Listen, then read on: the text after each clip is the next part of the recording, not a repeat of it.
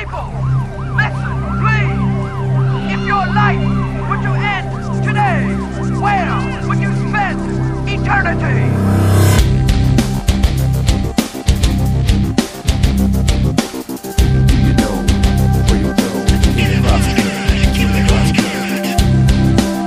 Welcome to the Cross Currents Radio Show, your spiritual speaker's corner, broadcast, and podcast. The culture is confused about Easter. What could chocolate bunnies and painted eggs possibly have to do with the death, burial, and resurrection of Jesus Christ? What's so good about Good Friday? In this series, our outreach radio team is keeping the cross current by taking the time to go, tell, and broadcast real time street conversations with everyday people in the hope that all who hear the good news will come to believe. Please also make sure to keep listening until the very end of each episode as TCC radio host Corey McKenna helps us to see the role that we each play among the cast of characters in the most scandalous execution in human history and the life and death decision we all must face as a result. And with that in mind, let's get this show on the road. In the studio and on the street with the Cross Current Radio Show. All right, well, this is Corey with TCC Radio, and I am here talking with Andrew. So, uh, we're with TCC Radio. Have you heard of us before ever? You can be honest. No. Very emphatic on that. Okay, good. And um, so, what we are, we're basically we're a, a spiritual speakers corner broadcast and podcast, and uh, we're talking in this uh, in this series about the concept of Easter. Now, you uh, we were just chatting a few minutes ago, and you had such interesting thoughts that I thought I would pick your brain again, uh, but this time uh, this time on air. And um, so, um, I guess the, the first thing I'd ask, just to get to know you a little bit again, background. You said you're more of a sort of an esoteric Christian. Would you say you're an esoteric Christian? I'm a man. You're a man. Okay, all right. So now you said you're from this area. Um, maybe you can help uh, our listeners understand where did you get your knowledge on just spiritual things, uh, uh, historical things. Are you self-taught? Are you uh, you go to school for this? What, what's your story? Well, I think the important background to come from is the fact that I was raised an evangelical Christian. My uh, grandfather is an apostolic slash Pentecostal pastor. Great, great, man. And um, uh, now, do you personally, Andrew, do you celebrate Easter? Is it something you do uh, every year? Yes. You do. Okay. And what does Easter mean to you personally? Why do you, why do you celebrate that? Uh, it's the resurrection of Christ. Okay, and is that is that at the heart of your celebration, or is it something different than that? That's the core, yeah. Um, you've heard of Good Friday tomorrow, right? Uh, it's actually a, a uh, nationwide statutory holiday. You probably know that too. So I guess the point there is at some point in history, someone thought that this this day was important enough to take a whole day off to consider really what it's all about. Now, do you know? I think I know the answer, but I'd love to hear your thoughts. Do you know what the holiday actually commemorates? Good Friday is the crucifixion of uh, Jesus of Nazareth. Right. And um, why do you think that the crucifixion of Jesus is that important? Well, this can go into a lot of things. There's there's lots of symbolic, and then there's the idea of the Old Testament prophecy of um, the Messiah and shedding His blood for our sins. There's references apparently to it in Genesis about like you know the heel striking the serpent's head, but quite frankly, a lot of that can be taken from different interpretations. Um, Well said. So um, now, as someone who's had a church background, would you be comfortable in a minute or two articulating the biblical gospel? What is the good news that uh, that, that saves sinners? Could could you share that in, in a minute or two? do you want it from an evangelical or from a Catholic perspective? I, I want what the Bible says, Christian perspective. I will give you my interpretation. Go for it. Okay, so the idea is is that the Word became flesh, God, the presence of the universe, became incarnate, came down to somehow bridge the gap between the ultimately divine and the creation of the divine. Hold that thought. The biblical gospel, as it says in Scripture, says that, uh, and I'll just, just sort of throw this in right now, really important because this is really the Bible speaks about. Because we're going to have a discussion in a second. I'm going to bring my friend Cy in because you know you're, you're you're obviously a guy that's, that's done some research, uh, and it talks in Scripture that we're to give a hope for the faith that we have. It even says we're to set apart Christ as Lord as holy in our hearts and give an answer when people ask us. So we're going to do that if you if you be patient with us. But what is the hope we have? Here's the hope. The Bible says that we were created in God's image and likeness. We were created special. We were created moral. We were created to represent God accurately right? To imitate God as He's called us to. The problem is, is when we sin, we violate God's law. God's law reflects God's character, and we fail to imitate God as He commands. So we sin against the God we do know exists. The Bible says everyone knows God exists. We're without excuse uh, for denying him. We're accountable to him ultimately. The problem is, is we've been rebellious to God from birth because we're born in sin, but also by choice because we've chosen to sin because our nature derives those choices. The problem with that is, is that God's holiness demands justice. So we're on sort of the wrong side of the benches that we're Andrew. And what happens is that when we stand before God, and we will, we're already guilty. One, James says that one single violation of God's law means that we break all of God's law. So we've we've sinned. We're sinners by birth. We're sinners by choice, and we've done all these things against God in rebellion to God. God's justice demands payment for our actions. We don't have payment. The good news is that Jesus Christ came into this world to save sinners from the wrath of God. See, we're out here today because we don't want people to perish under God's wrath for all eternity in hell. That's a terrible, terrible thing. And God's love in us compels us to go and to share this good news. And the good news is this gospel means good news. Jesus Christ, fully man, fully God, he came into this world. He lives a life perfectly obedient to all of God's commands. He goes to a Roman crucifixion. He suffers not just at the hands of Romans, not just that the Romans nailed him to the tree and beat him and all that's that's all very very terrible. And I see my sin and all those things.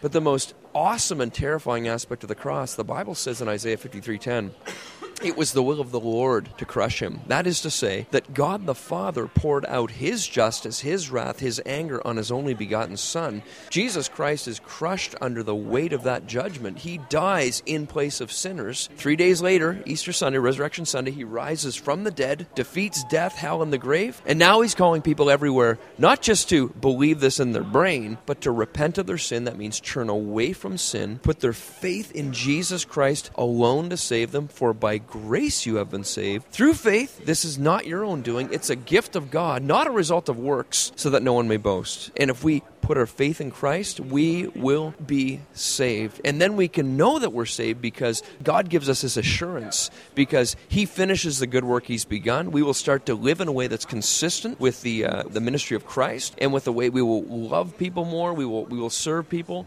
right? And anyway, so that that's in a nutshell is the gospel. We broke the law. God paid our fine in His life's blood at the cross of Christ. Now, go ahead. Well, I think you have very valid points here, but I think the thing, key thing to say is that pretty much almost the entirety of what you just said is very, very much reflective of a very Pauline viewpoint, right? I mean, we talk about Isaiah, okay, that's good, but when you Do you talk- believe what I just said is true? This is where we're going to invite Cy, and this is Cy, Cy, Andrew, Andrew, Cy. What's your worldview? Um, I'm searching. Yes. See, I You have to believe go back and forth. here. Go ahead. I believe in God, I believe in the Creator, but I do not believe in man because I believe man is infallible. I agree with Romans 3:23, for all have sinned and fallen short of the glory of God. I do buy that. Here's something else though. We're taking this down when we say the Bible, the Bible, the Bible. What's the Bible? Tell me the history of what we know as the modern canon. Before, before we get to that, what we're looking at is an ultimate standard of what is true. Ours is God and His Word. What is yours? God. Okay, how do you know about God? Something has to come from something else. There's polarity.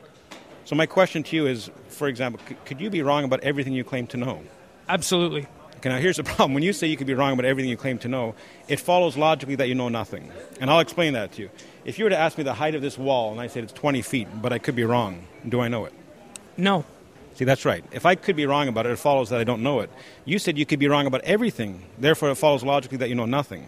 Now, the problem with that is you're going to make knowledge claims about causality, about the Bible, about things like that, and you won't be able to justify them unless you start with God. See, the Bible says everyone knows that God exists.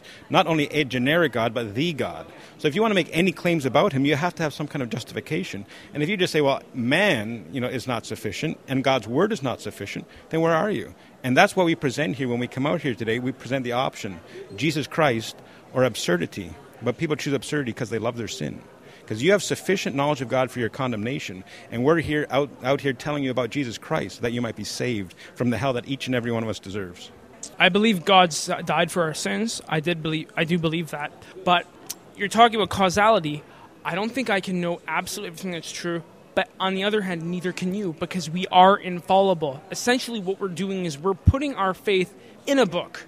Now, this is something that through my childhood I believed gospel was infallible. But when you really start to search and look for what is claimed as gospel, the very the, the crux of the argument, the crux of the thing that really got to me was where's Enoch? It's quoted. It was a big part of Judaism around that time. It was a big part of early Christianity. We don't have it. Furthermore, what about the Apocrypha? Why don't us Protestants have it? Yet we still have all these other books that we took from the Roman Catholic Church. I'm looking to the dawn of Christianity. So you made a lot of knowledge claims, but you said you could be wrong about everything. See, and, and that's the problem. That when you make knowledge claims, you're borrowing from a worldview that you, that you say you don't believe in. You don't believe in the Christian worldview. You're not a Christian. You don't believe in God as His authority. So you can't even make one knowledge claim. Now, if you want to retract and say, no, you can know things for certain, that's fine. You know, I, I, we're not going to hold you to something like that. But the question simply is, how do you know anything to be true? Even one thing, unless you start with Jesus Christ. To which I say, how can you prove that what you say is not completely true? I'm not saying that God is not the authority. I would say I am a Christian because I do believe Jesus was the Word made flesh. I do believe that He was God. Do you know who else believes that? Satan. It's not doing him any good.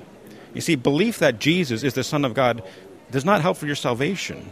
You have to repent and put your trust in Him. How do we know that? Because that's what God's Word says. And I'm saying if you deviate from God's Word, because the thing is, you're saying that we want to see which parts of Scriptures are truth because, you know, all these different influences that you bring in. But who is the arbiter of that truth? Is it you? No, it's not. It's God's Word that is the arbiter of that truth. And if you deviate from that, then you just have verbal diarrhea. You know, you can make knowledge claims all you want, but unless you start with Jesus Christ, you can't justify even one of them. Now, the, it was interesting because the very first thing that you said to me in that conversation was, yes, I could be wrong about everything, but so can you. Well, here's the problem with that. Once you admit that you could be wrong about everything, you have to stop. Because, first of all, that's a self refuting knowledge claim because you know that you could be wrong about everything, which is absurd. And the very next thing you do is you make a knowledge claim about me. You say, so can you. And what you're basically saying is, I could be wrong about everything, but I know that you can too. And if you say you could be wrong about everything, you can't make a knowledge claim about me. And that's what we're doing here. We're showing you that the option that you have today is Jesus Christ or absurdity. Now, you know this God that exists. You know that what you deserve for your sin against him. And we're presenting that option. Now, we could talk about philosophical issues for hours, but this is not a fun philosophical debate. Tonight, here, we're talking about eternal matters. And if you die in your sin, then this could be a very bad day for you because you're hearing a lot of truth, and people are sent to hell according to the amount of truth they get and reject. Well, my first rebuttal to that is, is where did I not say that Christ is the only way? Well, I'm saying that you you are your own ultimate authority on whether Christ is the way. Correct? Is that right? Jesus, Satan says that Christ is the only way too. Well, I would say that's a satanic statement in itself. Okay, that, what is your ultimate authority by which you know anything to be true? When you said you could be wrong about everything, what's your ultimate authority? God. God. Okay, well, how do you know what God said? How do I know what God said?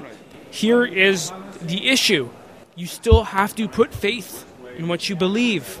You cannot prove it. Okay, so you can't prove it. No, you cannot. So you can't know anything to be true. Correct. Have a nice day, sir. You can't live that way, and you don't live that way. See, that's the problem, sir. You, you live as though you know things to be true because you know the God that exists and you know that He's revealed Himself to you. But you want to remain the arbiter and say, well, this part I believe and this part I don't believe. And that's a very dangerous thing, sir. When I say we can't be sure, you cannot be sure that you're dreaming right now. Is that true, sir? Absolutely. You do not know this. You've made another absolute truth claim when you said you could be wrong about everything. Do you see the issue that you're having now? You're saying you could be wrong about everything and you're making absolute truth claims about me. You are inferring that there is something that we can know for sure and that it is completely infallible. That we can have some kind of a divine knowledge to absolutely know what is fact and it is given to us by somebody.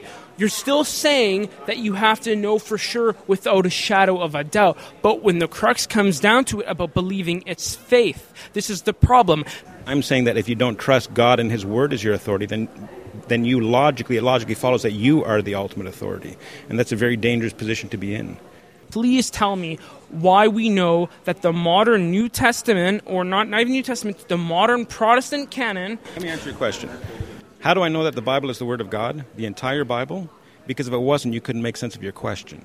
Now, I'll answer that different to a Christian. How do I know it as a Christian? How would I would answer that to the, as a Christian? by reading it that the Holy Spirit reveals that it's His Word. See, so Andrew, um, just to sort of bring it up to speed here, and I'm listening back and forth. So, what the Christian worldview says is you have to start with God to know anything. God's not the, the conclusion of your reasoning. He's the necessary starting point for any reasoning, any knowledge. So here's what happens: is we everyone starts with God, but they ignore Him. They, am I am I getting that right? Yeah, every, everybody starts with God. And the thing is, you talk about faith too. And I think you have a misunderstanding of what faith is. Faith is not a blind leap. Hebrews 11 1 is certainty of things unseen. Faith in God is not only the foundation of the Christian reasoning, it's the foundation of everyone's reasoning. Every one of your thoughts presupposes that God exists because you couldn't make sense of one of them unless you start with God. See, when you stand before God, you'll be accountable for living your life and not giving Him glory for all the thing that He's given you for giving you life, for giving you knowledge, for giving you reason, for giving you these thoughts. You use all of them, but you can't make sense of any of them. And when you stand before God, you'll be accountable for your sin against Him. So essentially, what you're telling me is, is because I do not buy an English interpretation of the modern canon as purported to us by evangelicals, that I am wrong and that I'm completely going to hell. No, that's not what I'm saying. I'm saying that if you die in your sin, you're going to hell because you have made yourself the authority over God, over His Word, that you have become the authority. You have become the authority as to what is His Word and what is not His Word. That is a dangerous position to be in. You have to repent and put your trust in Jesus Christ. How do we know that? Because His divine and perfect Word tells us that. And to which I would say I would agree with a lot of that. We are fallible. That's the whole premise of my idea. The thing is, those are truth claims and knowledge claims everything you say out of your mouth is a truth or knowledge claim which you cannot make sense of without God. See, because what I could do, I would be in every right to every knowledge claim you, to, you, you make to stop you and say, Do you know that? Is that true? And you said you could be wrong about everything, so you'd have to say, No, I don't. And that's what I'm showing is that demonstrating the difference between faith in Christ and faith in yourself. As the ultimate arbiter, you have absurdity. Now, now, you know, we're going to hand the mic back to you. But if you make a knowledge claim, I want to stop you and I'm going to ask how you know that when you say you could be wrong about everything you claim to know. Well, I think that a big thing to come from is this, are we taking this from an impartial discussion or are we taking this already from the belief of, of the divine? I think you've got a very good point with a lot of this stuff, but what I'm saying is, is you take an atheist off the street and you start telling them that you need God, where's the proof? Where's the basis for this? You have to start with rational thought. Okay. Is it true that I must start with rational thought? No. Have a nice day, sir. How is it not true that you must start? You, you just said it was.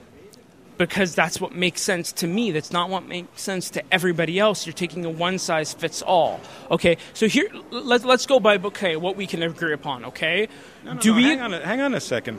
We can't have. Uh, there is no neutral ground here. It's Jesus Christ or absurdity. Now I agree that you can think rationally because I know you're made in the image of God. But when you make truth claims, when you make truth claims about anything, even about a neutral position, I'm going to challenge you on those things since you have said that you could be wrong about everything you claim to know.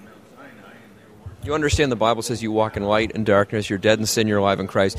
Really, the Bible says there's no neutrality. Psalm 96.5, it's a, it's a heavy verse, it says, All the gods of the peoples are worthless idols, but the Lord made the heavens. That is to say, Scripture cuts through the whole myriad of worldviews on the, on the planet and says there's the one true living God of Scripture as revealed in the person of Christ, or there's idols. There, there, there's people worshiping the creature rather than the creator. That's what's being said here. And that's clearly demonstrated when you try to reason with people and they deny God, but yet, in fact, it's sort of like, like breathing require, requires air, thinking requires knowledge.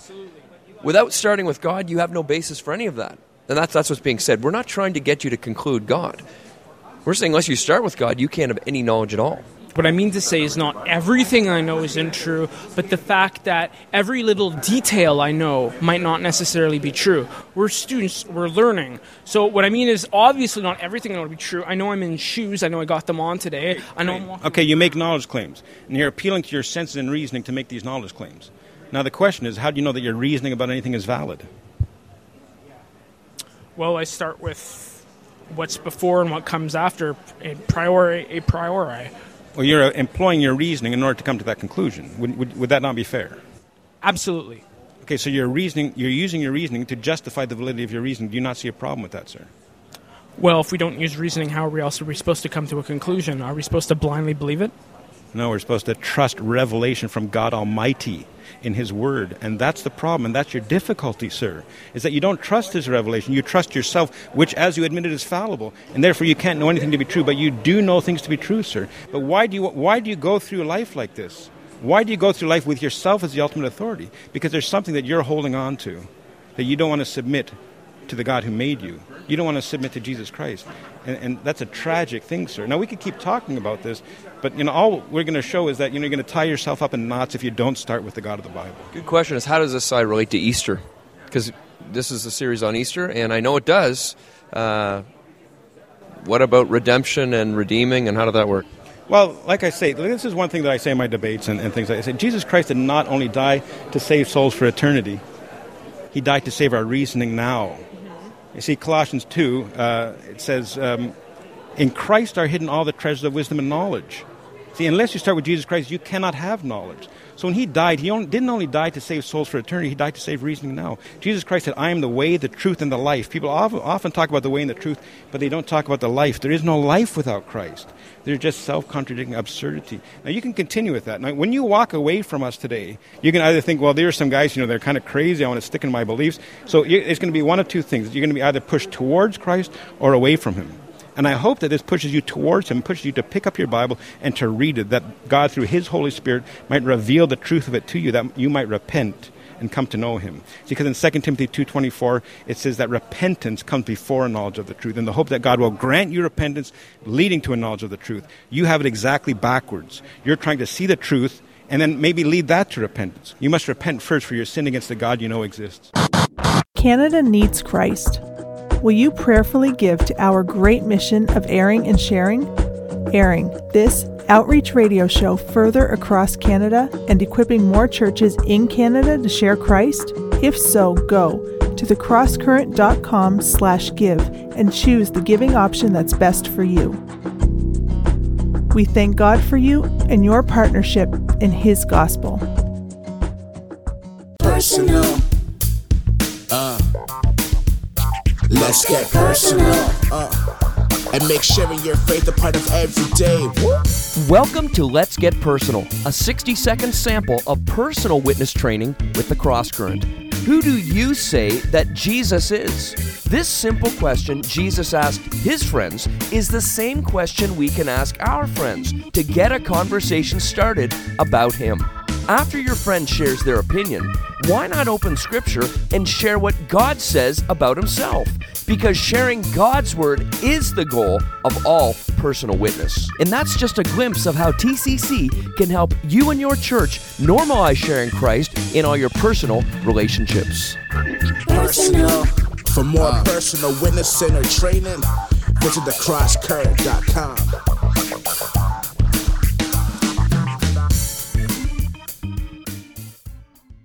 Hi, this is Ravi Zacharias, and you're listening to the Cross Current Radio Show. This is Corey McKenna, and welcome to our fourth and final part of Keeping the Cross Current at Easter. In this series, we've been trusting God that all who hear the good news of Jesus Christ will come to believe. So that's why we've been taking time at the end of each episode to walk through with you the true history of Easter. Because within this story about the scandalous sentencing and death of Christ, and within the hearts of the various characters involved, we've been clearly seeing ourselves.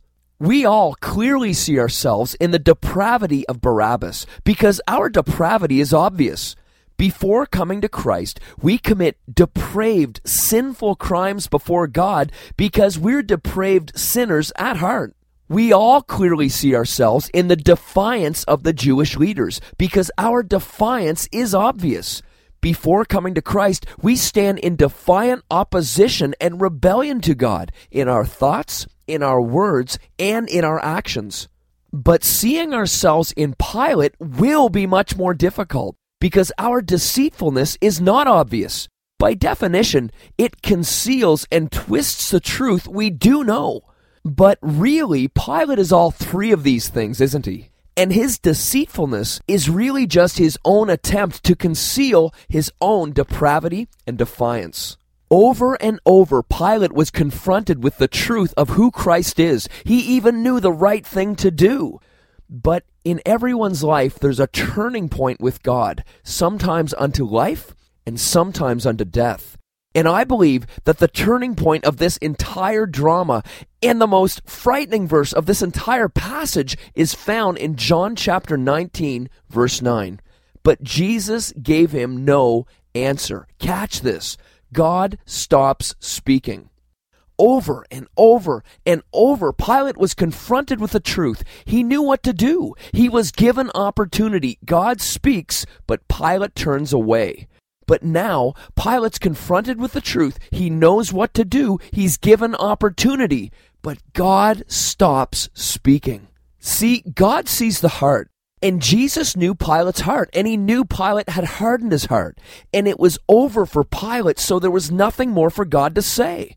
And that, for me, is the scariest part of this whole story. And in an ironic twist of fate, as he, Pilate, turns over God to be crucified, God turns over him to his own depraved, defiant, and deceitful mind.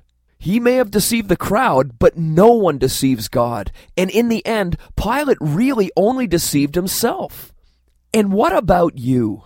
If you are not a follower of Christ, please think carefully about this. Over and over and over throughout this series, and again today, you are being confronted with the truth. You are being given opportunity. Today, God is speaking to you. And today is your day to make your ultimate decision. What will you do with the Son of God? Please don't harden your heart. Don't turn away. While God is still speaking, turn toward Christ and receive his free gift of eternal life today. Well, thanks again for listening to the Cross Current Radio Show. You can access this podcast at tccradio.com along with a related message called The Ultimate Decision and a series of powerful postings sharing the truth of why Jesus had to die. Also, if you and your church are looking to get equipped by example to normalize sharing the gospel in all your personal and community relationships, please visit thecrosscurrent.com. Until next time, I'm Corey McKenna in the studio and on the street, keeping the cross current in our culture.